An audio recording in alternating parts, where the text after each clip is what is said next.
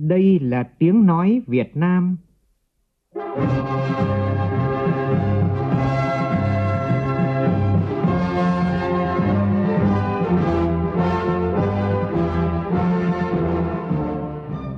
là tiếng nói Việt Nam, phát thanh từ Hà Nội, thủ đô nước Cộng hòa xã hội chủ nghĩa Việt Nam.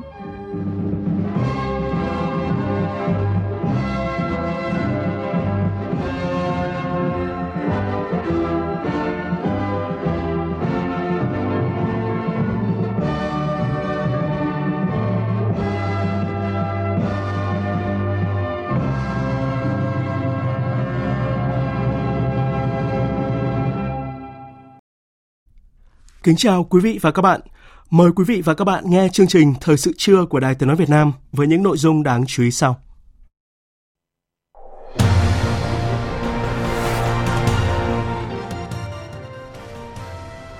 Chủ tịch Quốc hội Vương Đình Huệ dự phiên họp giả định Quốc hội trẻ em lần thứ nhất. Các nhà ngoại giao Hoa Kỳ tin tưởng chuyến thăm cấp nhà nước tới Việt Nam của Tổng thống Joe Biden hôm nay sẽ tạo động lực mới, thúc đẩy mối quan hệ hợp tác song phương lên tầm cao mới, đặc biệt trên lĩnh vực kinh tế và giao lưu nhân dân. Xuất khẩu tháng 8 vừa qua đạt hơn 32 tỷ đô la. Đây là tháng tư liên tiếp có mức xuất khẩu tăng. Trong khi đó, lần đầu tiên tỉnh Nghệ An vượt mốc 1 tỷ đô la, thu hút vốn đầu tư trực tiếp nước ngoài trong một năm. Nắng hạn kéo dài khiến hàng nghìn người dân thị xã Hồng Lĩnh tỉnh, Hà Tĩnh thiếu nước sinh hoạt. Chính quyền địa phương phải huy động xe của lực lượng chữa cháy, chở nước đến cho người dân. Hơn 2.000 người đã thiệt mạng trong trận động đất mạnh tại Maroc cách đây 2 ngày. Hoạt động cứu hộ đang được đẩy nhanh khi vẫn còn hàng nghìn người bị mắc kẹt trong các đống đổ nát.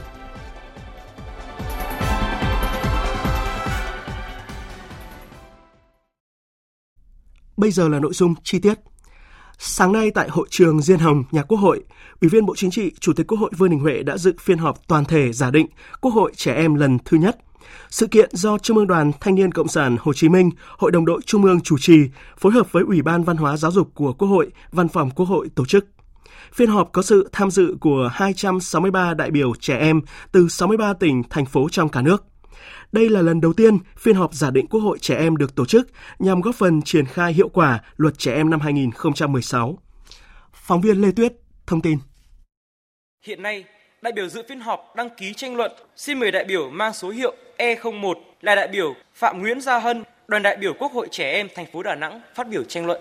Kính thưa Quốc hội, tôi xin được phát biểu tranh luận với đại biểu Bùi Thị Quỳnh Chi đến từ đoàn đại biểu Hà Tĩnh về hai nội dung sau. Thứ nhất, đại biểu Quỳnh Chi cho rằng nên tuyên truyền dưới hình thức kịch, hoạt cảnh hay ca nhạc. Như một phiên họp tại các kỳ họp của Quốc hội, các đại biểu Quốc hội trẻ em cùng với các thành viên chính phủ trẻ em đã có phiên thảo luận chất vấn và giải trình công tác chăm lo bảo vệ trẻ em là phòng chống tai nạn thương tích, bạo lực, xâm hại trẻ em, bảo vệ trẻ em tương tác, lành mạnh, sáng tạo trên môi trường mạng.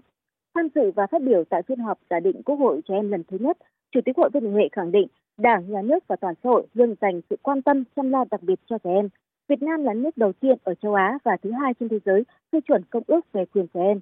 Quốc hội, chính phủ đã ban hành nhiều văn bản pháp luật để khẳng định các quyền của trẻ em và trách nhiệm của các cơ quan nhà nước, của gia đình, nhà trường và xã hội trong chăm sóc, giáo dục và bảo vệ trẻ em. Chủ tịch Quốc Hội Vương Đình Huệ bày tỏ ấn tượng, đánh giá cao và biểu dương sự nỗ lực của các cháu tham dự phiên họp giả định hôm nay. Chính sự thể hiện xuất sắc của các cháu hôm nay cho thấy phiên họp Quốc hội giả định là một mô hình rất có ý nghĩa và hiệu quả nhằm thúc đẩy sự tham gia sớm của trẻ em vào các hoạt động chính trị và xã hội, góp phần bảo đảm quyền và lợi ích của trẻ em, hướng cho trẻ em trở thành những công dân có trách nhiệm với đất nước và xã hội và khả năng trở thành những nhà lãnh đạo trong tương lai. Thực tế trên toàn cầu cũng cho thấy tiếng nói của trẻ em đã lay động thay đổi nhận thức của người lớn và góp phần làm thay đổi cả thế giới. Ý kiến thảo luận của các cháu và đặc biệt là nghị quyết của phiên họp giả định hôm nay là cơ sở để Quốc hội, Chính phủ và các ban, bộ ngành, đoàn thể nghiên cứu, tiếp thu, có sự chuẩn bị tốt hơn trong quá trình ban hành các chính sách pháp luật về các vấn đề có liên quan tới trẻ em. Để tiếp tục thực hiện tốt hơn nữa công tác bảo vệ chăm sóc giáo dục trẻ em, Chủ tịch Hội đề nghị các cấp đảng ủy, chính quyền tiếp tục quán triệt sâu sắc chủ trương đường lối của Đảng, chính sách pháp luật của nhà nước về công tác bảo vệ, chăm sóc, giáo dục trẻ em.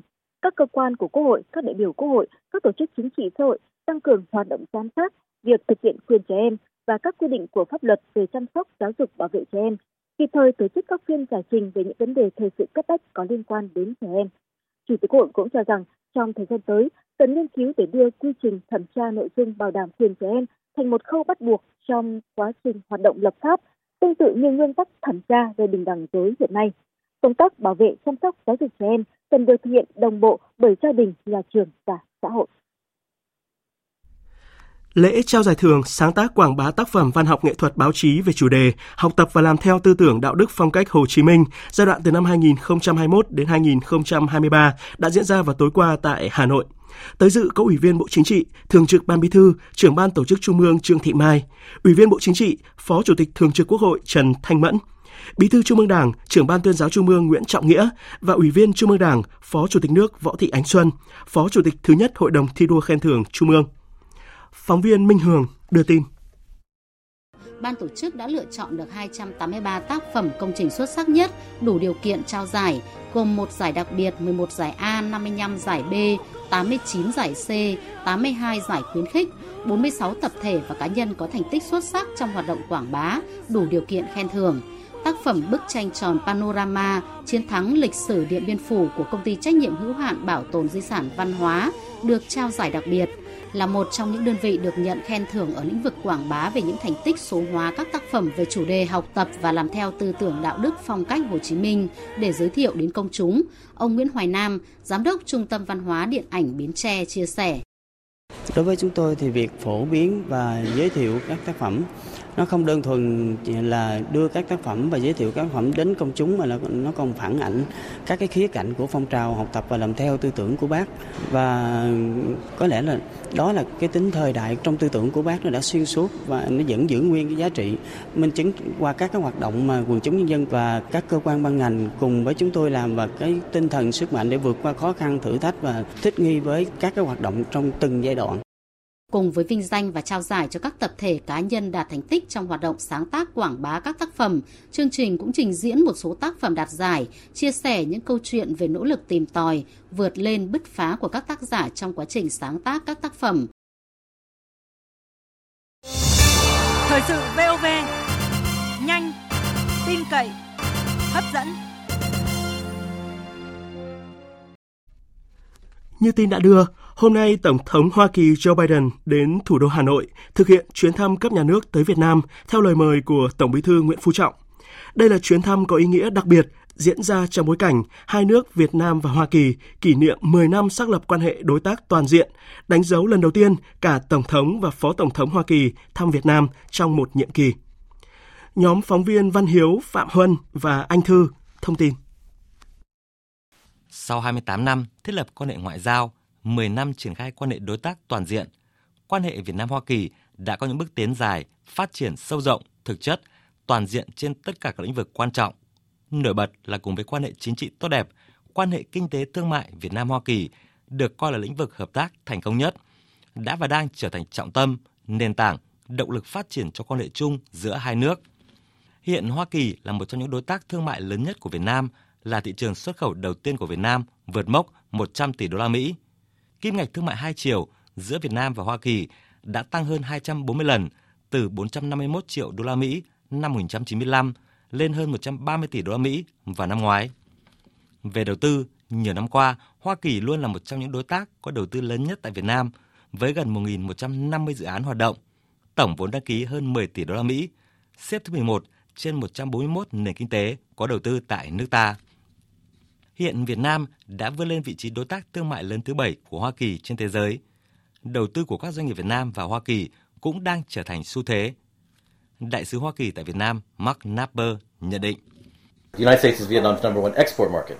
Uh, Hoa Kỳ đã trở thành thị trường xuất khẩu hàng đầu của Việt Nam. Uh, trong khi đó, Việt Nam cũng là đối tác thương mại lớn của chúng tôi. Đầu tư hai chiều cũng đã tăng lên đáng kể. Các công ty Việt Nam như VinFast đang đầu tư vào thị trường Hoa Kỳ với tổng trị giá là 4 tỷ đô la, hay các doanh nghiệp Hoa Kỳ như Intel cũng đang đầu tư vào Việt Nam.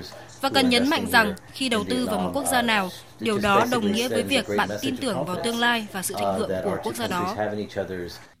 quan hệ quốc phòng an ninh giữa hai nước cơ bản duy trì đà phát triển. Hợp tác giáo dục gần đây đạt được nhiều bước tiến tích cực với việc hai bên thúc đẩy hợp tác giáo dục đào tạo, chuyển giao công nghệ. Hợp tác y tế và phục hồi kinh tế xã hội sau đại dịch COVID-19 tiếp tục là điểm sáng trong quan hệ hai nước Việt Nam Hoa Kỳ. Đặc biệt trong việc hỗ trợ lẫn nhau về trang thiết bị y tế, tiếp cận vaccine, chia sẻ kinh nghiệm phòng chống dịch bệnh và bảo hộ công dân. Về hợp tác trong các vấn đề khu vực và quốc tế, hai bên tăng cường phối hợp tại các diễn đàn khu vực ASEAN, EAS, APEC, ARF và các vấn đề toàn cầu, nhất là khi Việt Nam đảm nhận vai trò Chủ tịch ASEAN, Ủy viên không thường trực của Hội đồng Bảo an Liên Hợp Quốc. Hoa Kỳ đã đánh giá cao vai trò lãnh đạo của Việt Nam như thúc đẩy đồng thuận, vai trò trung tâm ASEAN và hợp tác trong ASEAN và coi quan hệ đối tác chiến lược ASEAN-Hoa Kỳ là nhân tố quan trọng trong đảm bảo hòa bình, ổn định, phát triển ở khu vực. Đại sứ đặc mệnh toàn quyền nước Cộng hòa xã hội chủ nghĩa Việt Nam tại Hợp Trung Quốc Hoa Kỳ Nguyễn Công Dũng cho biết ý nghĩa chuyến thăm tới Việt Nam của Tổng thống Joe Biden đối với quan hệ hai nước. Từ khi hai nước bình thường hóa quan hệ năm 1995 thì các tổng thống Mỹ đương nhiệm đều đã thăm Việt Nam. À, thì lần này à, tổng thống à, Joe Biden ờ, đi thăm Việt Nam cũng làm sự tiếp nối cái truyền thống tốt đẹp này. Điều đặc biệt ý nghĩa là chuyến thăm Ờ, diễn ra vào dịp hai nước kỷ niệm 10 năm xác lập quan hệ đối tác toàn diện. Ờ, với cái đà phát triển toàn diện và sâu rộng của quan hệ hai nước thì chuyến thăm của Tổng thống Biden sẽ tạo thêm cái động lực để đưa quan hệ Việt Mỹ phát triển lên một tầm cao mới. Đây chính là cái tinh thần mà Tổng Bí thư Nguyễn Phú Trọng và Tổng thống Biden đã thống nhất tại cái cuộc điện đàm à, cấp cao ngày 29 tháng 3 vừa rồi. Đối với Việt Nam ấy thì à, việc đón Tổng thống Biden thăm cấp nhà nước ừ, là góp phần thực hiện à, cái đường lối đối ngoại độc lập, tự chủ, đa dạng hóa, đa phương hóa hội nhập quốc tế toàn diện và sâu rộng. Chuyến thăm cấp nhà nước tới nước ta của Tổng thống Hoa Kỳ Joe Biden theo lời mời của Tổng Bí thư Nguyễn Phú Trọng thể hiện sự coi trọng của Hoa Kỳ đối với Việt Nam và Tổng Bí thư Nguyễn Phú Trọng, khẳng định vị thế và uy tín của Việt Nam, đồng thời thể hiện quyết tâm của Hoa Kỳ trong việc đưa quan hệ với Việt Nam lên một tầm cao mới. Dự kiến trong chiều nay, Tổng Bí thư Nguyễn Phú Trọng sẽ chủ trì lễ đón cấp nhà nước Tổng thống Hoa Kỳ Joe Biden tại Phủ Chủ tịch, cùng Tổng thống Hoa Kỳ Joe Biden tiến hành hội đàm tại trụ sở Trung ương Đảng. Hai nhà lãnh đạo cũng sẽ chủ trì buổi họp báo, thông tin đến các cơ quan báo chí về kết quả hội đàm. Đài Tiếng Nói Việt Nam sẽ thông tin chi tiết về sự kiện này trong các bản tin và chương trình thời sự trên kênh VOV1. Mời quý vị và các bạn chú ý theo dõi. Với những đổi thay rất mạnh mẽ, Việt Nam ngày càng có vị trí quan trọng ở khu vực và thế giới. Hoa Kỳ mong muốn nắm bắt tất cả các cơ hội để cùng Việt Nam hướng tới tương lai. Đây là nhận định chung của các nhà ngoại giao Hoa Kỳ. Chính vì vậy mà chuyến thăm Việt Nam của Tổng thống Joe Biden được cho là sẽ tiếp tục tạo động lực mới, thúc đẩy mối quan hệ hợp tác song phương lên một tầm cao mới, đặc biệt là trên lĩnh vực kinh tế thương mại và giao lưu nhân dân. Phóng viên Hồ Điệp ghi lại ý kiến của một số nhà ngoại giao Hoa Kỳ.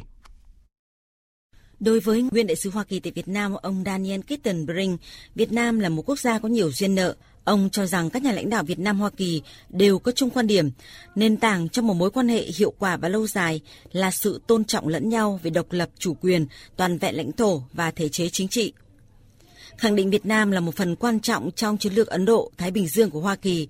Ông Daniel Kittenbrink cho rằng việc hai nước xây dựng mối quan hệ hiệu quả và lâu dài trên cơ sở niềm tin và sự tôn trọng sẽ tạo đà cho tương lai quan hệ hai nước trong giai đoạn mới. Tôi đã có được đặc ân trở thành đại sứ Hoa Kỳ tại Việt Nam. Với tư cách là đại sứ Hoa Kỳ tại Việt Nam, tôi có thể thúc đẩy mối quan hệ đối tác giữa Hoa Kỳ và Việt Nam. Đây là vinh dự lớn lao trong cuộc đời tôi. Trong chuyến thăm Việt Nam lần đầu tiên vào năm ngoái, Phó Tổng thống Hoa Kỳ Kamala Harris đã nhấn mạnh rằng chuyến thăm này là khởi đầu cho một chương tiếp theo trong quan hệ Việt Nam-Hoa Kỳ.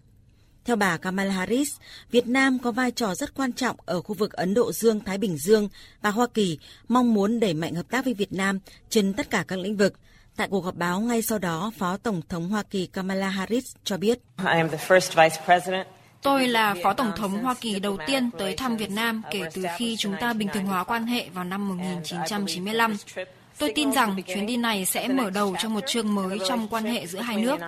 Chúng tôi cam kết mạnh mẽ, duy trì và đẩy mạnh mối quan hệ đối tác này, bởi điều này có ý nghĩa rất quan trọng với mọi người dân và với an ninh và thịnh vượng của Việt Nam và của Hoa Kỳ. Kể từ khi bình thường hóa quan hệ giữa hai nước, chúng ta đã cùng nhau đạt được nhiều thành tựu rất tuyệt vời. Và giờ đây, chúng ta sẵn sàng cùng nhau đối mặt với những thử thách trong hiện tại và cả trong tương lai.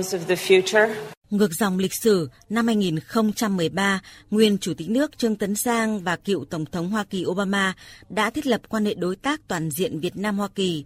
Lúc ấy, chưa ai có thể đoán được quan hệ Việt Nam-Hoa Kỳ có thể tiến xa như hiện nay.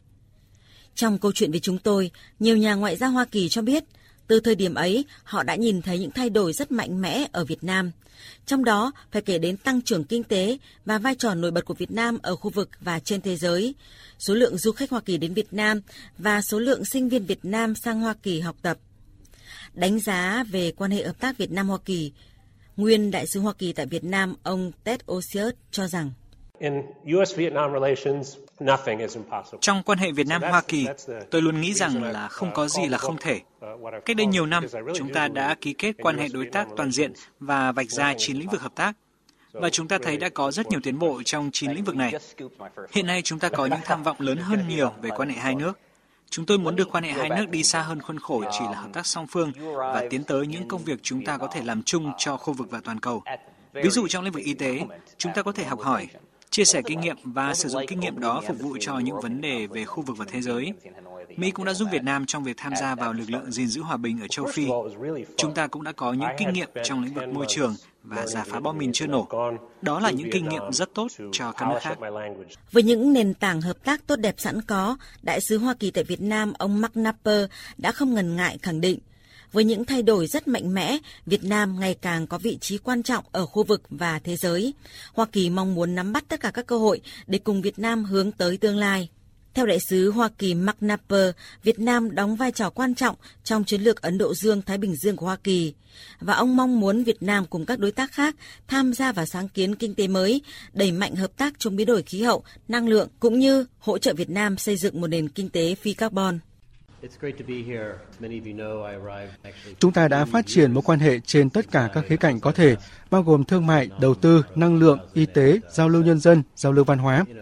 Quan hệ của hai nước phát triển theo những cách, nói thật lòng là bản thân tôi cũng không thể hình dung được cách đây 15 năm.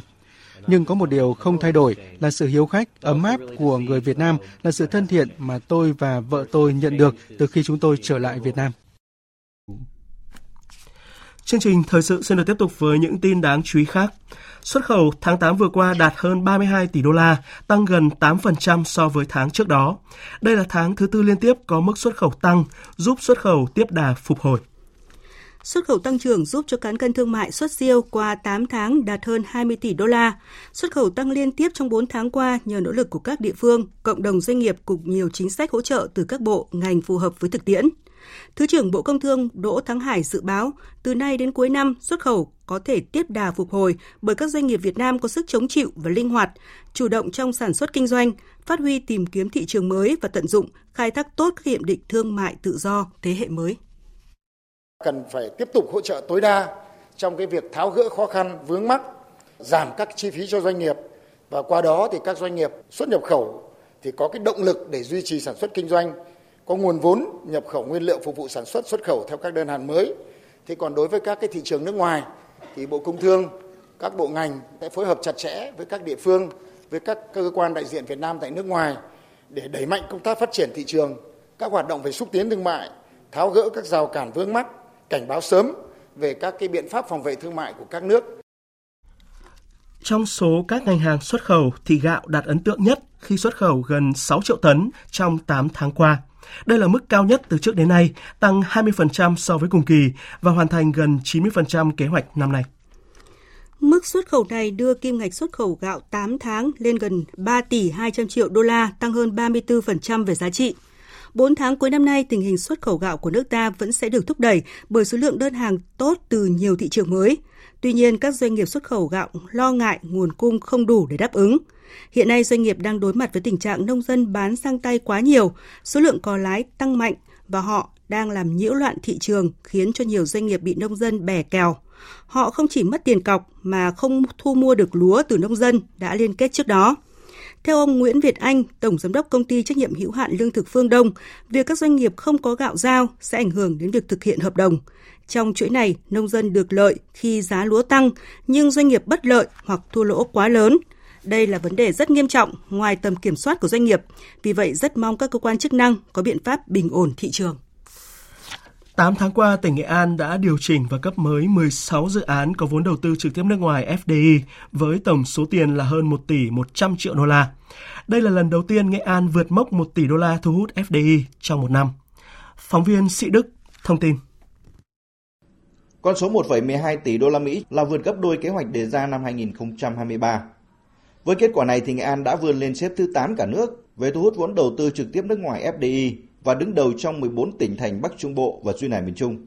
Ông Lê Tiến Trị, trưởng ban quản lý khu kinh tế Đông Nam Nghệ An cho biết, có được kết quả này là nhiều địa phương đã có những đột phá trong cải thiện môi trường đầu tư và tạo điều kiện thuận lợi nhất cho các nhà đầu tư trên địa bàn.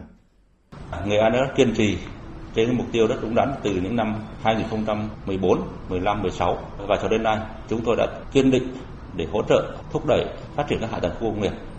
Hiện nay trên địa bàn tỉnh Nghệ An thì có ba nhà đầu tư xây dựng một kinh doanh hạ tầng khu công nghiệp đã phát triển dự án khu công nghiệp đô thị dịch vụ Basic Nghệ An. Thứ hai là công ty cổ phần WHA Nghệ An và thứ ba là công ty cổ phần Hoàng Thịnh Đạt.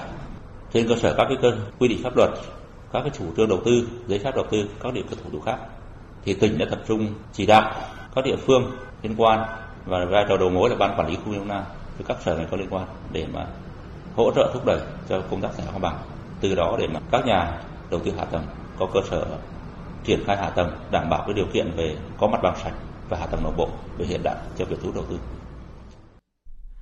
Liên quan đến vấn đề giải ngân vốn đầu tư công, đến hết tháng 7 vừa qua, tỷ lệ giải ngân đầu tư công của Hà Nội chỉ đạt gần 40% kế hoạch, thấp hơn mục tiêu đề ra trong 6 tháng đầu năm là từ 40 cho đến 45%.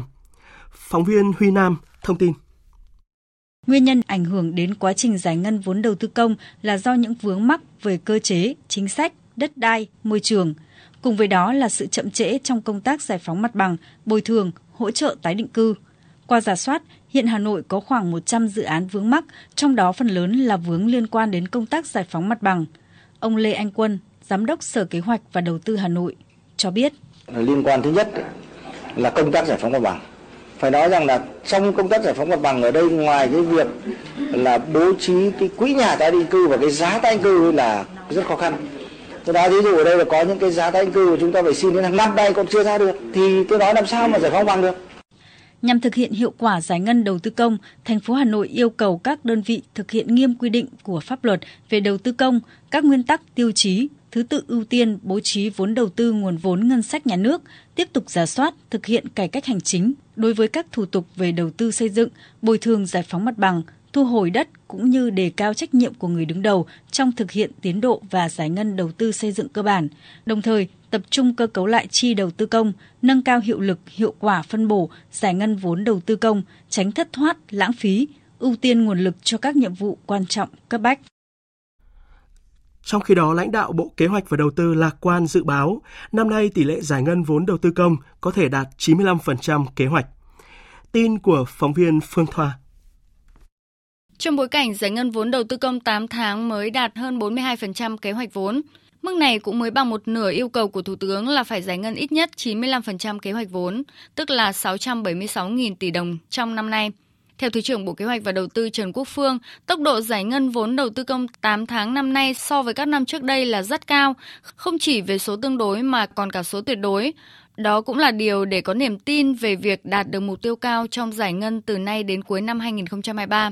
Nhấn mạnh số vốn lớn kèm theo đó là danh mục dự án nhiều và dự án đầu tư lớn, Thứ trưởng Trần Quốc Phương cho rằng bên cạnh việc thực hiện mạnh mẽ các giải pháp chính phủ đã đề ra trong các nghị quyết về thúc đẩy giải ngân vốn đầu tư công, các cơ quan thực hiện vốn đầu tư công phải đẩy nhanh tiến độ và triển khai nhanh các thủ tục giải ngân vốn đầu tư công. Hiện nay toàn bộ hệ thống phục vụ cho công tác giải ngân cũng như là các cái thủ tục hành chính là chúng ta sẵn sàng để làm sao có thể đảm bảo nếu mà có khối lượng có hồ sơ giải ngân để có thể chuyển tiền một cách nhanh nhất. Thế tuy nhiên thì cái việc này thì đòi hỏi một cái sự nỗ lực cố gắng rất nhiều của các ban quản lý dự án cũng như là các nhà thầu. Thì như vậy thì ờ, từ nay đến cuối năm thì chúng tôi cũng hoàn toàn có thể tin tưởng rằng cái uh, mức ờ, 95% mà Thủ tướng và Chính phủ uh, yêu cầu uh, chúng ta cũng có thể tin tưởng là chúng ta có thể đạt được trong năm 2023.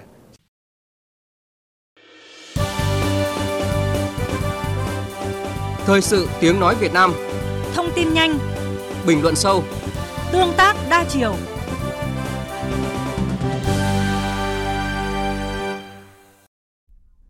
Bộ phim điện ảnh Cho tàn rực rỡ của đạo diễn Bùi Thạc Chuyên đã xuất sắc đoạt giải Cánh diều vàng 2023. Trong khi đó, diễn viên Thái Hòa chiến thắng ở cả hai hạng mục, nam diễn viên chính xuất sắc ở cả lĩnh vực điện ảnh lẫn truyền hình tại lễ trao giải diễn ra tối qua tại thành phố Nha Trang, tỉnh Khánh Hòa. Phóng viên Thái Bình, thường trú tại miền Trung, đưa tin. Ban tổ chức đã trao giải cánh diều vàng cho bộ phim Tro tàn rực rỡ của đạo diễn Bùi Thạc Chuyên ở hạng mục phim truyện điện ảnh xuất sắc nhất. Thay mặt cho ekip sản xuất phim, đạo diễn Bùi Thạc Chuyên rất vui khi nhận phần thưởng cao quý này. Chúng tôi cũng rất là cảm ơn những cái đồng nghiệp đã làm bộ phim trong một lúc rất là khó khăn trong Covid-19 với bằng tình yêu và cũng cảm ơn tất cả những nhà tài trợ cho bộ phim đã dám tài trợ như như cho tàn rực rỡ. Rất cảm ơn những khán giả đã yêu thích bộ phim. Trong 16 bộ phim truyện điện ảnh, diễn viên Thái Hòa, vai ông Sìn, diễn viên Thu Trang, vai nhót, trong phim con nhót mót chồng được trao giải, nam nữ diễn viên vai chính xuất sắc phim truyện điện ảnh. Quỳnh Nguyễn, vai Hạnh trong phim Đừng làm mẹ cáu, Thái Hòa, vai Mô trong phim Mẹ Rơm được trao giải nam nữ diễn viên vai chính xuất sắc nhất phim truyện truyền hình, phim Mẹ Rơm của đạo diễn Nguyễn Phương Điền, Trung tâm phim truyền hình Việt Nam, Đài truyền hình Việt Nam được vinh danh cánh diều vàng hạng mục phim truyện truyền hình.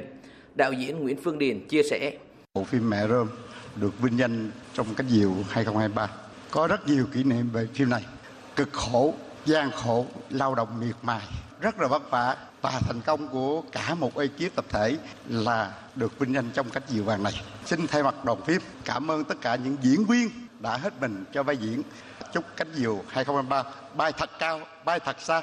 Trong suốt 20 năm qua, với nỗ lực nâng tầm vị thế để trở thành festival điện ảnh du lịch mang tầm quốc gia, Giải thưởng Cánh Diều Vàng 2023 là ngày hội của các nghệ sĩ, diễn viên, nhà làm phim và những người yêu thích bộ môn nghệ thuật thứ bảy, là cơ hội quảng bá, hình ảnh về văn hóa con người, tiềm năng du lịch địa phương và thương hiệu của các đơn vị doanh nghiệp tham gia đồng hành. Giải thưởng Cánh Diều Vàng 2023 thu hút số lượng phim dự thi khá hùng hậu với gần 160 tác phẩm, hạng mục phim truyện điện ảnh được nhiều người quan tâm có 16 tác phẩm.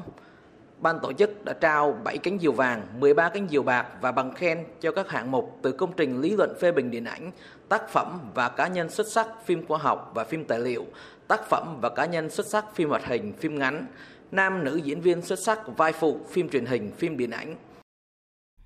Liên quan đến vụ án Việt Á, đầu tháng 6 vừa qua, Bộ Công an cho biết công ty này đã kiếm lãi khoảng 4.000 tỷ đồng và chi khoảng 800 tỷ đồng để hối lộ. Vậy nhưng trong kết luận điều tra vừa ban hành thì cơ quan điều tra nêu rõ số tiền mà Việt Á đã hưởng lợi bất chính là hơn 1.200 tỷ đồng và số tiền đã chi để đưa hối lộ là hơn 106 tỷ đồng. Trung tướng Tô Ân Sô, người phát ngôn Bộ Công an đã lý giải sự tranh lệch của các con số này. Trung tướng Tô Ân Sô, người phát ngôn Bộ Công an cho biết, sau khi khởi tố vụ án, các bị can có liên quan khai công ty Việt Á có doanh thu lợi nhuận khoảng 4.000 tỷ đồng. Trong đó, Phan Quốc Việt, Chủ tịch kiêm Tổng Giám đốc Công ty Việt Á chi khoảng 20 đến 25% số tiền này, tức là khoảng 800 tỷ đồng để chi phần trăm ngoài hợp đồng. Sau khi kết luận điều tra có những con số chênh lệch so với con số được thông tin ban đầu bởi không thể dùng lời khai ban đầu của các đối tượng để làm căn cứ đưa vào kết luận điều tra. Trung tướng Tô Ân Sô khẳng định. Chỉ khi nào có đủ căn cứ chứng minh là việc đưa tiền cho ai, đưa bao nhiêu tiền thì mới có thể khởi tố điều tra kết luận và đề nghị truy tố. Chứng cứ rõ đến đâu thì kết luận đến đó. Ngoài cái việc ờ, Bộ Công an tức là C03 tiến hành thì Bộ Công an cũng đã phân công tức là ủy thác điều tra cho công an 61 tỉnh, thành phố điều tra về liên quan đến vụ Việt Á này. Và đến hiện nay thì một số tỉnh vẫn đang tiếp tục trong cái quá trình điều tra để làm rõ con số về cái tiền à, thu lợi bất chính và cái tiền bôi trơn trong vụ án này. Lý giải vì sao cùng một hành vi nhận tiền nhưng các bị can bị đề nghị truy tố các tội danh khác nhau, Trung tướng Tô Ân Sô cho biết phương thức, cách thức và hoàn cảnh nhận tiền của các bị can trong vụ án Việt Á rất khác nhau, do đó các bị can bị xử lý khác nhau.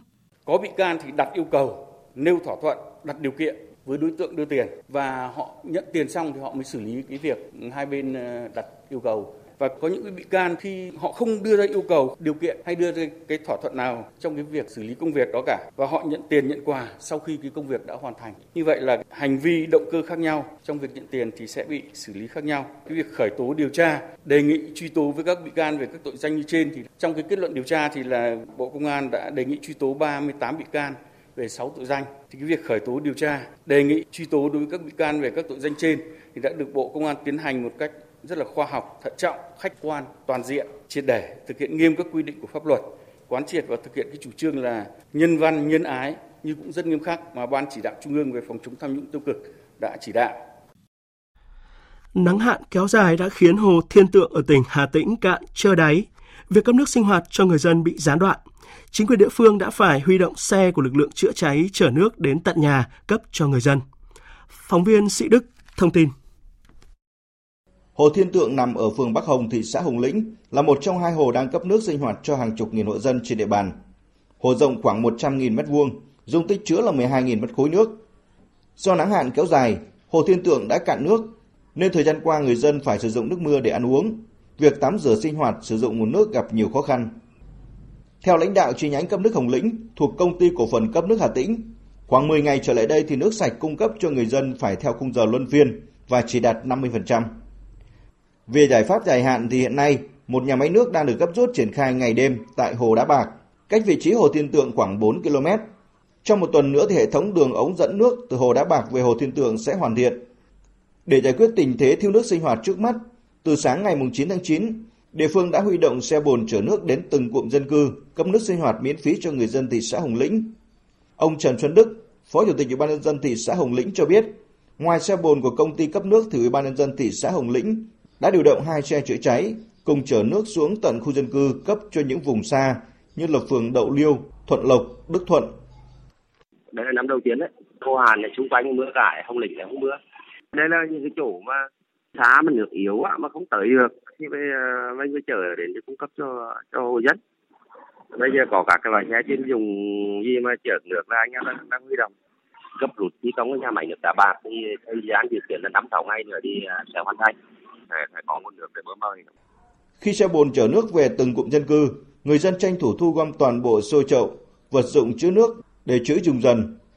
Việc thiếu nước sinh hoạt những ngày qua đã làm đảo lộn cuộc sống của hàng nghìn người dân thị xã Hồng Lĩnh.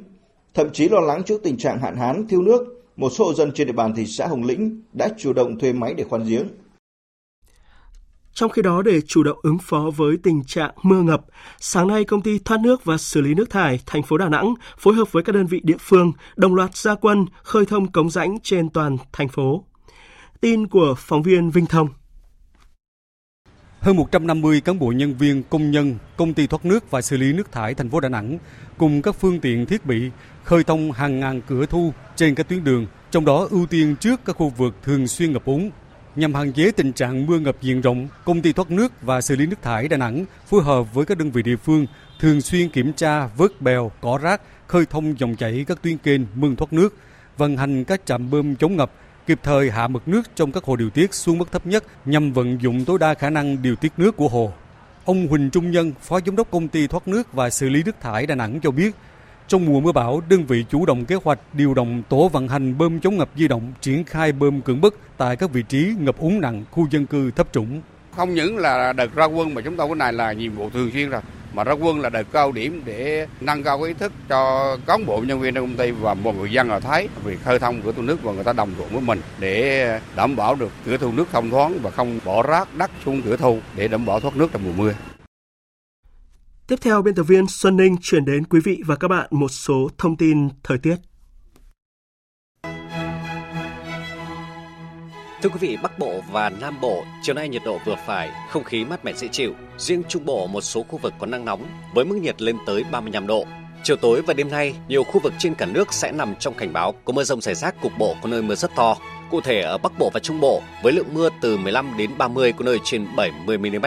Tây Nguyên và Nam Bộ, chiều tối và đêm nay có mưa rào và rông cục bộ có mưa to với lượng mưa từ 20 đến 40 có nơi trên 80 mm.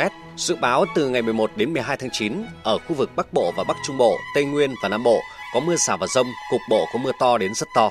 Với cảnh báo trong mưa rông có khả năng xảy ra lốc xét và gió giật mạnh.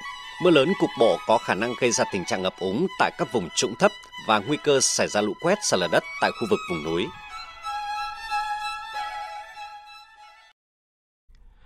Quý vị và các bạn đang nghe chương trình Thời sự của Đài Tiếng nói Việt Nam. Xin được mở đầu phần tin thế giới với những thông tin về tình hình tại Maroc sau vụ động đất kinh hoàng cách đây 2 ngày. Hơn 2.000 người đã thiệt mạng và 2.000 người khác bị thương, trong đó hơn 1.000 người đang nguy kịch. Quốc vương Maroc đã quyết định để tang 3 ngày để bày tỏ sự tiếc thương các nạn nhân xấu số. Phóng viên Bá Thi theo dõi khu vực châu Phi đưa tin.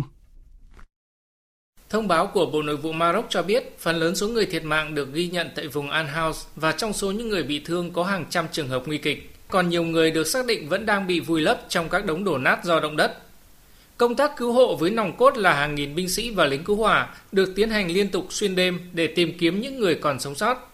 Cơ quan chữ thập đỏ Maroc lo ngại con số thương vong có thể tiếp tục tăng lên trong những giờ tới sau khi lực lượng cứu hộ tiếp cận được các cộng đồng dân cư bị tàn phá nặng nề nhất nằm sâu trong các khu vực vùng núi hẻo lánh. Trong chỉ thị đặc biệt tối qua, Quốc vương Maroc Mohammed VI yêu cầu tập trung mọi nguồn lực và đẩy nhanh công tác cứu hộ, tìm kiếm và hỗ trợ người bị nạn. Quốc vương Mohammed VI cũng yêu cầu thành lập ủy ban đặc trách công cuộc tái thiết sau động đất với nhiệm vụ ban đầu là xây dựng nhà ở cho những người dân bị mất nhà cửa tại khu vực bị ảnh hưởng. Hàng chục quốc gia và tổ chức quốc tế đã gửi điện chia buồn và bày tỏ tình đoàn kết với người dân và đất nước Maroc. Trong đó, nhiều quốc gia khu vực tuyên bố sẵn sàng gửi các lực lượng cứu hộ chuyên nghiệp cùng hàng viện trợ nhân đạo tới trợ giúp Maroc khắc phục hậu quả động đất. Tiếp theo là tổng hợp của biên tập viên Hồng Nhung về công tác cứu hộ tại Maroc.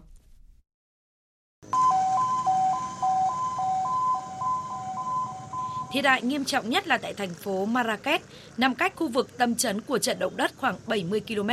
Cho đến nay, nhiều người vẫn đang phải ngủ ngoài trời trên các đường phố do lo sợ động đất có thể tiếp tục xảy ra. Tôi đã trở về nhà và nhận thấy nhiều vết nứt chạy khắp nhà. Tôi không dám ngủ ở đó nữa. Tôi đã đề nghị nhà chức trách hỗ trợ tôi. Bọn trẻ nhà tôi rất sợ hãi. Tôi không dám cho bọn chúng đi xung quanh nên phải theo sát chúng. Thiệt hại là rất lớn. Nhiều tòa nhà đã bị đổ. Các cửa hàng không còn mở cửa. Hoạt động cứu hộ đang được đẩy mạnh để tìm kiếm thêm những người sống sót. Tất cả các biện pháp cứu hộ đều đang được huy động, kể cả máy móc lẫn sức người. Hình ảnh được đăng tải trên nhiều phương tiện truyền thông và mạng xã hội cho thấy cảnh nhiều nhân viên cứu hộ đã òa khóc sung sướng khi cứu được một số người còn sống sót trong các đống đổ nát. Nhiều nhóm hoạt động cứu hộ ở Maroc cho biết họ đang gặp nhiều khó khăn trong việc tiếp cận những khu vực bị ảnh hưởng nặng nề nhất vì nhiều con đường đã bị hư hại, song họ không bao giờ từ bỏ hy vọng tìm kiếm thêm những người còn sống sót những nhân viên cứu hộ của Đức, một trong số các nhóm cứu hộ quốc tế đầu tiên có mặt tại Maroc, nói.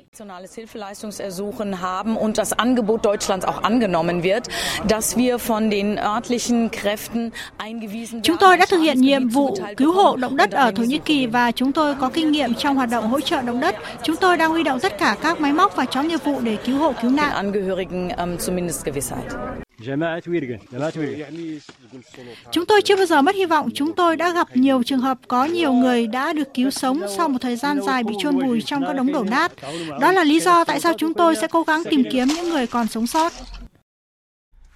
Hơn 7.000 đại biểu và các phóng viên từ nhiều quốc gia và vùng lãnh thổ đã có mặt tại Vladivostok, vùng viễn đông của Liên bang Nga, để tham dự phiên khai mạc Diễn đàn Kinh tế Phương Đông lần thứ 8 nhóm phóng viên Thu Hà và Đặng Cường, thường trú tại Nga, đưa tin. Vâng, thưa quý vị và các bạn, sáng nay thì Diễn đàn Kinh tế Phương Đông lần thứ 8 chính thức khai mạc, mở đầu cho hơn 60 sự kiện sẽ được tổ chức trong khuôn khổ các chương trình của diễn đàn. Diễn ra từ ngày 10 đến 13 tháng 9, Diễn đàn Kinh tế Phương Đông năm nay có chủ đề Con đường dẫn tới mối quan hệ đối tác, hòa bình và thịnh vượng. Diễn đàn Kinh tế Phương Đông là nền tảng quốc tế quan trọng để tạo dựng và tăng cường mối quan hệ giữa cộng đồng đầu tư Nga và toàn cầu – là sự đánh giá toàn diện của chuyên gia về tiềm năng kinh tế của vùng Viễn Đông Nga. Ngay sau phiên khai mạc sẽ là các phiên thảo luận về kinh tế, phát triển cơ sở hạ tầng và văn hóa xã hội của vùng Viễn Đông.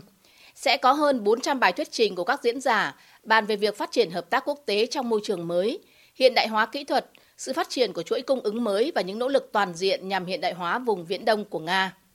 Một hoạt động nổi bật là các cuộc đối thoại kinh doanh giữa đại diện Liên bang Nga và các nước nhằm tăng cường mối quan hệ giữa các cộng đồng doanh nghiệp.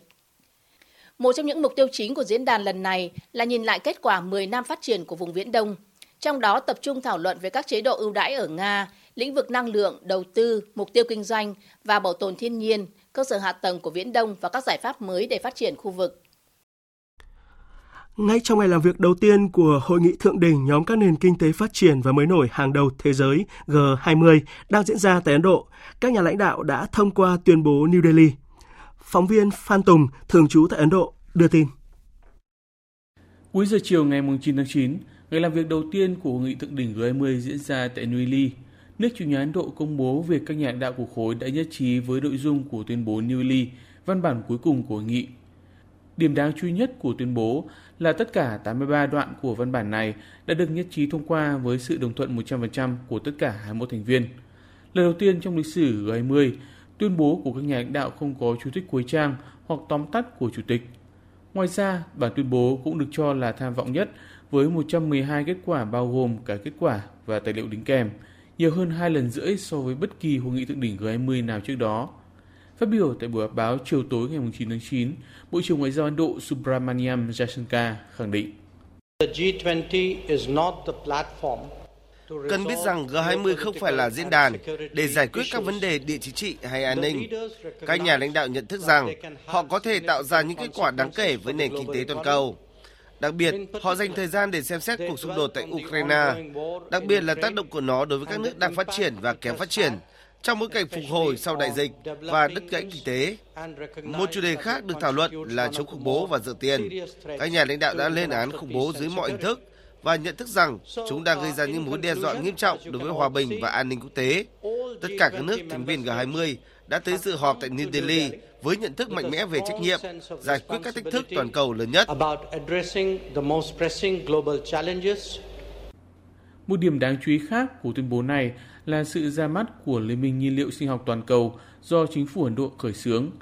Thủ tướng Ấn Độ Narendra Modi cho biết đây là bước ngoặt trong nỗ lực hướng tới sự bền vững và năng lượng sạch của nước này. Bộ trưởng Bộ Mỏ và Năng lượng của Campuchia Karatana vừa nêu lý do khiến chính phủ nước này không cho phép xây dựng các đập thủy điện trên sông Mekong. Phóng viên Văn Đỗ thường trú tại Campuchia đưa tin. Theo Bộ trưởng Keo Ratana, tại các khu vực sông Mekong thuộc tỉnh Khrachep và tỉnh Stung Treng có đủ điều kiện để xây dựng các nhà máy thủy điện với công suất từ 800 đến 1.000 MW nhằm đáp ứng nhu cầu trong nước. Tuy nhiên, tại khu vực tỉnh Khrachep và tỉnh Stengtreng, chính phủ đã quyết định sẽ không tác động đến dòng chảy và trạng thái của dòng sông Mekong nhằm ngăn chặn tình trạng ngập lụt cũng như đảm bảo môi trường sống cho thủy sản. Ông Keo Ratna cũng cho rằng một số nước trên thế giới đã sử dụng nguồn lực từ các dòng sông để sản xuất điện. Tuy nhiên, chính phủ các nước này đã thay đổi vì nghĩ tới sự tác động tới môi trường và đời sống của người dân. Tuy nhiên, Bộ trưởng Keo Ratna cũng nhấn mạnh, chính phủ sẽ nỗ lực hết sức để đảm bảo cung cấp điện đầy đủ cho người dân cũng như ổn định giá điện phù hợp với mức sống của người dân trong nước và có thể cạnh tranh với các nước láng giềng. Mặt khác, chính phủ cũng sẽ đảm bảo sự cân bằng để không ảnh hưởng đến môi trường cũng như đời sống của người dân. Những diễn biến quốc tế đáng chú ý trong tuần sẽ được các biên tập viên thời sự quốc tế điểm lại qua những phát ngôn và con số ấn tượng ngay sau đây. Những phát ngôn ấn tượng, những con số đáng chú ý Thưa quý vị, hội nghị cấp cao ASEAN lần thứ 43 và các hội nghị liên quan đã đạt nhiều kết quả có ý nghĩa khi thông qua và ghi nhận 90 văn kiện. Đáng chú ý, hội nghị đã xác lập khuôn khổ chiến lược của ASEAN trong 20 năm tới, hướng đến một ASEAN tự cường, sáng tạo, năng động và lấy người dân làm trung tâm. Với vai trò của nước chủ tịch ASEAN 2023, Tổng thống Indonesia Joko Widodo đã kêu gọi xây dựng khu vực Ấn Độ Dương-Thái Bình Dương thành sân khấu hòa bình và bao trùm. Trách nhiệm chung của các nước ngăn chặn các cuộc xung đột mới không tạo ra căng thẳng mới, hạ nhiệt những căng thẳng và cơ hội cho những cuộc đối thoại nhằm thu hẹp những khác biệt. Thế giới cần phải là một ngôi nhà an toàn. Cho đến thời điểm này, ASEAN đang đi đúng hướng để có thể thực hiện vai trò đóng góp cho sự ổn định và hòa bình, cũng như trở thành tâm điểm của sự phát triển. Với tinh thần trách nhiệm và tích cực, đoàn Việt Nam tham dự hội nghị cấp cao ASEAN lần thứ 43 và các hội nghị liên quan đã đưa ra nhiều đề xuất và thông điệp về một ASEAN đoàn kết, hợp tác và phát triển. Thủ tướng Phạm Minh Chính nhấn mạnh. ASEAN cần củng cố và tăng cường đoàn kết nội khối. Càng khó khăn thì càng phải đoàn kết để giữ vững cái nguyên tắc, lập trường quan điểm chung của ASEAN, để giữ vững cái cân bằng chiến lược trong quan hệ giữa ASEAN với các đối tác. Thông điệp đoàn kết, tăng cường niềm tin và sự tin cậy lẫn nhau cũng là chủ đề của hội nghị thượng đỉnh nhóm các nền kinh tế phát triển và mới nổi hàng đầu thế giới G20 đang diễn ra tại Ấn Độ. Hội nghị đặt trọng tâm vào nỗ lực hàn gắn thế giới để các quốc gia có thể cùng nhìn về một hướng, ứng phó với các vấn đề toàn cầu nổi lên trong thời gian gần đây.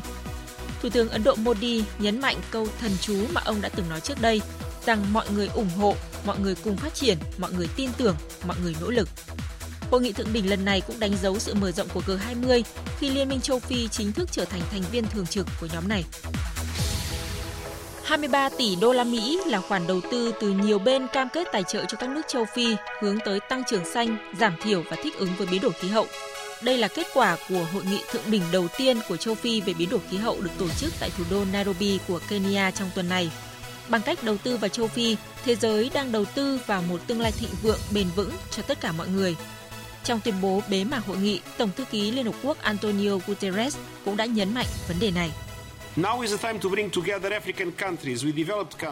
Bây giờ là lúc cần tập hợp các nước châu Phi với các nước phát triển, các tổ chức tài chính với các công ty công nghệ lại với nhau để tạo ra một liên minh năng lượng tái tạo châu Phi thực sự. Tất cả điều đó đòi hỏi phải giải quyết một vấn đề, đó là một hệ thống tài chính toàn cầu lỗi thời. Mà ở đó các nước châu Phi đang phải trả các khoản vay nhiều gấp 4 lần so với Mỹ và gấp 8 lần so với các nước châu Âu giàu có nhất. Philippines và Australia nâng cấp quan hệ lên đối tác chiến lược và nhất trí tổ chức các cuộc họp thường niên giữa Bộ trưởng Quốc phòng hai nước. Đây là điểm nổi bật trong chuyến thăm Philippines của Thủ tướng Australia Albanese, chuyến thăm đầu tiên của một nhà lãnh đạo Australia tới Philippines trong 20 năm qua. Tuần này, Australia cũng công bố chiến lược mới thúc đẩy thương mại với Đông Nam Á, trong đó xác định 10 lĩnh vực ưu tiên có tiềm năng tăng trưởng kinh tế cao nhất, bao gồm nông nghiệp và thực phẩm, cơ sở hạ tầng, y tế, giáo dục. Hàng trăm ngàn giáo viên tại Hàn Quốc tiếp tục đình công trong tuần này. Hàng chục trường học đóng cửa để đòi quyền lợi cho giáo viên. Sức khỏe tinh thần của giáo viên đang là vấn đề nóng tại Hàn Quốc sau khi một giáo viên 23 tuổi ở một trường tiểu học ở thủ đô Seoul tự tử hôm 18 tháng 7 vừa qua vì chịu áp lực từ học sinh và phụ huynh. Theo dữ liệu của chính phủ Hàn Quốc, khoảng 100 giáo viên công lập đã tự tử từ năm 2018 đến tháng 6 vừa qua. Riêng trong nửa đầu năm nay, nước này ghi nhận 11 trường hợp.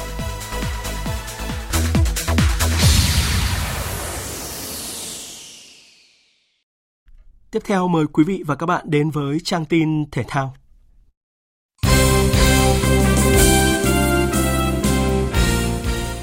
Quý vị và các bạn thân mến, bàn thắng muộn của Bùi Vĩ Hảo đã giúp U23 Việt Nam giành chiến thắng trước U23 Yemen trong trận đấu diễn ra vào tối qua mùng 9 tháng 9 để đứng đầu bảng C vòng loại U23 châu Á 2024. Từ tình huống đá phạt góc bên phía cánh phải của Khuất Văn Khang, Bùi Vĩ Hào bật cao đánh đầu tung lưới thủ môn Asadi. Bàn thua này rõ ràng đem đến tiếc nuối cho U23 Yemen Tuy vậy, huấn luyện viên Miroslav Sukov khẳng định đội chủ nhà xứng đáng đi tiếp. Chúng tôi cũng biết rằng U23 Việt Nam là đội bóng mạnh nên đã có những tính toán chiến thuật. Các cầu thủ của tôi cũng đã đảm bảo được lối chơi, có được vài cơ hội. Tuy nhiên, hôm nay có lẽ chúng tôi không may mắn. Dẫu sao, U23 Việt Nam có chất lượng tốt hơn và xứng đáng có được tấm vé tới Qatar. Về phần mình, huấn luyện viên Philippe Chusie phân tích về những điều chỉnh chiến thuật và nhân sự mang tính bước ngoặt trong hiệp 2. In second half, of course, I put fresh blood. Hồ Văn Cường là con bài tẩy mà tôi giữ trong hiệp 2. Còn Lương Duy Cương thay cho Ngọc Thắng, tôi đánh giá đã giúp hệ thống phòng ngự chắc chắn tự tin hơn trong các tình huống chống phản công của đối phương, đồng thời cũng củng cố tự tin cho tuyến trên. Tôi thường nói với các cầu thủ của tôi rằng trong đội hình của chúng ta không có khái niệm cầu thủ dự bị, mà họ là những cầu thủ kết thúc trận đấu. Nhưng ngày hôm nay là trường hợp của Vĩ Hào là người kết liễu trận đấu. Thì việc giành vé đi tiếp thì các cầu thủ sẽ tiếp tục hoàn thiện hơn nữa trong tương lai. Trên bảng xếp hạng lúc này, U23 Việt Nam có 6 điểm sau 2 trận. U23 Yemen đứng thứ hai với 3 điểm, còn hai đội U23 Singapore và U23 Guam mới chỉ có một điểm. Do xét về thành tích đối đầu nên U23 Việt Nam đã chính thức vượt qua vòng loại, sớm đoạt vé dự vòng chung kết U23 châu Á diễn ra tại Qatar vào năm 2024. Vào lúc 19 giờ 30 phút ngày mai 11 tháng 9, tại sân vận động Thiên Trường tỉnh Nam Định sẽ diễn ra trận đấu giao hữu quốc tế giữa đội tuyển Việt Nam và đội tuyển Palestine. Chuẩn bị cho trận so tài với đội quân áo đỏ, huấn luyện viên đội tuyển Palestine mang sang Việt Nam đội hình chất chất lượng, trong đó có ngôi sao Odey Dabang, cầu thủ đang chơi bóng trong màu áo câu lạc bộ Charleroi của Bỉ. Một gương mặt khác cũng nhận được nhiều sự chú ý là tiền đạo cánh Ali Abu Affa. Đây là cựu cầu thủ đội tuyển Olympic và hiện đang thi đấu ở giải hạng tư của Đức. Trước khi sang Việt Nam, tuyển Palestine đã có trận giao hữu với đội tuyển Oman và để thua ngược với tỷ số 1-2. Về phía tuyển Việt Nam, đoàn quân áo đỏ đã chốt danh sách chính thức cho trận so tài với Palestine. Đáng chú ý, trung vệ Bùi Tiến Dũng và tiền vệ Việt Kiều Andrei Nguyễn An Khánh đã bị loại. Trong khi đó, tiền đạo Văn Toàn đang khoác áo câu lạc bộ Seoul Airlines ở Hàn Quốc được triệu tập ở lần tập trung này. Chia sẻ với giới truyền thông, Nguyễn Văn Toàn cho biết. Mình nghĩ là mình vẫn đang ờ, làm quen với triết lý của huấn luyện viên Chu Dê vì ờ, cũng đây là đợt thứ hai mình tập trung cũng không có nhiều nhiều thời gian nhưng mà mình nghĩ là mình đã hiểu hơn nhiều về triết lý của huấn luyện viên mới và mình đã hòa nhập với lối chơi mới của đoàn đội khi mình làm việc với một huấn luyện viên mới với triết lý mới thì sẽ có rất nhiều khó khăn nhưng mà mình nghĩ là với mình thì mình cũng đã quen với việc thay đổi lối chơi rồi nên là cũng không có gì quá đáng kể lắm. Hôm nay mùng 10 tháng 9, tuyển Việt Nam sẽ di chuyển đến Nam Định để sẵn sàng cho trận giao hữu với đội bóng Tây Á diễn ra trên sân Thiên Trường vào tối mai 11 tháng 9. Còn hơn một tháng nữa, ASEAN 19 sẽ khởi tranh tại Hàng Châu, Trung Quốc. Tại kỳ Á vận hội lần này, đội tuyển Croat Việt Nam dự kiến tranh tài với 6 vận động viên và một trong những niềm hy vọng của đội là vận động viên Lê Công Hoàng Hải. Võ sĩ này đã từng giành huy chương bạc giải vô địch châu Á 2023 và huy chương vàng SEA Games 31 hạng cân 60 kg. Tuy nhiên ASEAN 19 không tổ chức thi đấu hạng cân 60 kg nên Hoàng Hải phải đôn lên hạng 66 kg, anh cho biết. Khó khăn nhất đối với Hải là chế độ tập luyện và chế độ ăn uống. Hiện tại thì à, sẽ rất là khắc nghiệt hơn lúc trước. Tại vì lúc trước à, đánh 60 thì Hải cũng không có ép ký nhiều với lại cơ thể cũng không lên ký được nhiều. Bây giờ phải đánh 66 thì bắt buộc những bữa ăn phải tăng cường lượng tinh bột rồi tăng cường thuốc thực phẩm chức năng lên để cho cơ thể mình nó phát triển hơn và đủ sức để đánh với các bạn ở trận giao hữu quốc tế diễn ra vào dạng sáng nay mùng 10 tháng 9, đội tuyển Nhật Bản tiếp tục đánh bại đội tuyển Đức trong cuộc tái đấu giữa hai đội kể từ vòng bảng World Cup 2022. Sau khi để thua Nhật Bản 1-2 ở World Cup 2022 vào cuối năm ngoái, thầy trò huấn luyện viên Hansi Flick một lần nữa nhận thất bại trước đội bóng châu Á. Tính đến phút thứ 90, đội chủ nhà đã thua 1-2 và chỉ trong 2 phút bù giờ, đội tuyển Nhật Bản đã ghi thêm 2 bàn thắng nữa để có chiến thắng đậm 4-1 trước tuyển Đức. Đây đã là trận thua thứ ba liên tiếp và là thất bại thứ tư trong 5 trận đấu gần đây nhất của tuyển Đức. Tay vợt trẻ Coco Gauss của quần vợt Mỹ đã giành chức vô địch nội dung đơn nữ giải quần vợt Mỹ mở rộng 2023 sau khi chiến thắng trước tay vợt Andrina Sabalenka ở trận chung kết. Nhập cuộc tốt hơn, Sabalenka hoàn toàn áp đảo trong set 1. Cô không cho đối thủ có nhiều cơ hội để phản công và có chiến thắng dễ dàng với điểm số 6-2. Sang set 2, khi thế trận đang giằng co thì Sabalenka thì Sabalenka mất break ở game thứ tư. Đó là cơ hội để Coco Gauss bứt lên và giành chiến thắng 6-3 để đưa trận đấu vào set quyết định. Ở set 3, trước sự cổ vũ của khán giả nhà, Coco Gauss thi đấu thăng hoa trong khi đó, Spalenka nóng vội ở những thời điểm quyết định. Cuối cùng, tay vợt người Mỹ đã giành chiến thắng với tỷ số 6-2 để đăng quang ngôi vô địch. Đây là danh hiệu Grand Slam đầu tiên trong sự nghiệp của tay vợt 19 tuổi người Mỹ. Dự báo thời tiết Phía Tây Bắc Bộ có mưa rào và rông rải rác, cục bộ có mưa to đến rất to, nhiệt độ từ 23 đến 34 độ. Phía Đông Bắc Bộ có mưa rào và rông rải rác, cục bộ có mưa to đến rất to, nhiệt độ từ 24 đến 34 độ. Khu vực Thanh Hóa đến Thừa Thiên Huế, phía Bắc có mưa rào và rông rải rác, cục bộ có mưa to đến rất to. Phía Nam chiều nắng có nơi có nắng nóng, chiều tối và đêm có mưa rào và rông vài nơi, nhiệt độ từ 24 đến 35 độ. Khu vực từ Đà Nẵng đến Bình Thuận, chiều nắng có nơi có nắng nóng, chiều tối và đêm có mưa rào và rông vài nơi, nhiệt độ từ 24 đến 35 độ. Tây Nguyên có mưa rào và rông cục bộ có mưa to đến rất to, nhiệt độ từ 21 đến 30 độ. Nam Bộ có mưa rào và rông cục bộ có mưa to đến rất to, nhiệt độ từ 23 đến 33 độ. Khu vực Hà Nội có lúc có mưa rào và rông nhiệt độ từ 25 đến 34 độ. Dự báo thời tiết biển Vịnh Bắc Bộ, vùng biển từ Quảng Trị đến Quảng Ngãi có mưa rào và rông rải rác, tầm nhìn xa trên 10 km, giảm xuống từ 4 đến 10 km trong mưa, gió Tây Nam cấp 3 đến cấp 4. Vùng biển từ Bình Định đến Ninh Thuận, vùng biển từ Bình Thuận đến Cà Mau có mưa rào và rông vài nơi, tầm nhìn xa trên 10 km, gió Tây Nam đến Nam cấp 5, có lúc cấp 6, giật cấp 7, cấp 8, biển động. Vùng biển từ Cà Mau đến Kiên Giang và Vịnh Thái Lan có mưa rào và rông rải rác, tầm nhìn xa trên 10 km, giảm xuống từ 4 đến 10 km trong mưa, gió Tây Nam đến Nam cấp 4 đến cấp 5. Khu vực Bắc Biển Đông và khu vực quần đảo Hoàng Sa thuộc thành phố Đà Nẵng có mưa rào và rông rải rác ở phía Bắc, tầm nhìn xa trên 10 km giảm xuống từ 4 đến 10 km trong mưa, gió Tây Nam cấp 4 đến cấp 5.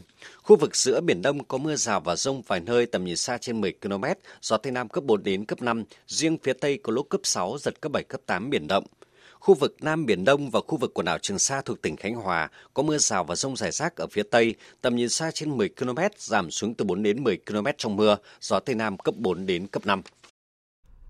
Trước khi kết thúc chương trình Thời sự trưa nay, chúng tôi tóm lược một số tin chính vừa phát.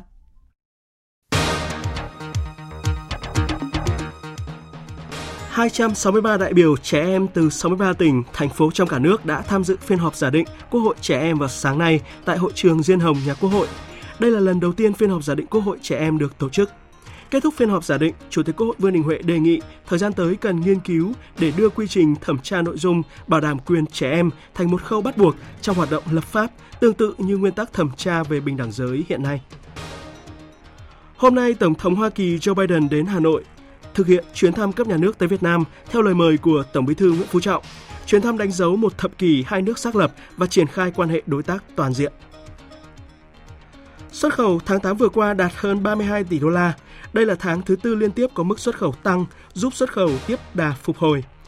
Trong khi đó, lần đầu tiên tỉnh Nghệ An vượt mốc 1 tỷ đô la thu hút vốn đầu tư trực tiếp nước ngoài trong một năm. Hơn 2.000 người đã thiệt mạng trong trận động đất mạnh tại Maroc cách đây 2 ngày. Cộng đồng quốc tế tiếp tục bày tỏ tình đoàn kết với người dân Maroc. Nhiều quốc gia đã gửi các lực lượng cứu hộ cùng hàng viện trợ nhân đạo giúp Maroc khắc phục hậu quả.